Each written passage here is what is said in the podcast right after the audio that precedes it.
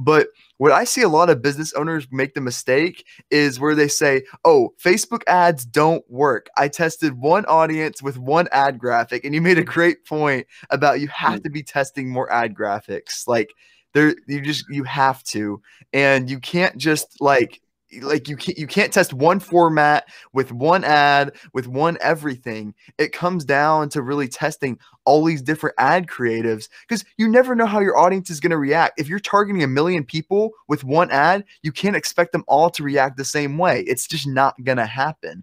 You never know. One audience may love this particular ad and another audience may love this another particular ad. And you have to test it and give facebook all the information possible. The more information you give to facebook the better your ads will perform. So i always recommend targeting minimum three audiences with three ad graphics like and like in each ad set because like you can't expect a facebook ad to run effectively with one audience and one ad graphic. It's just not it's not realistic at that point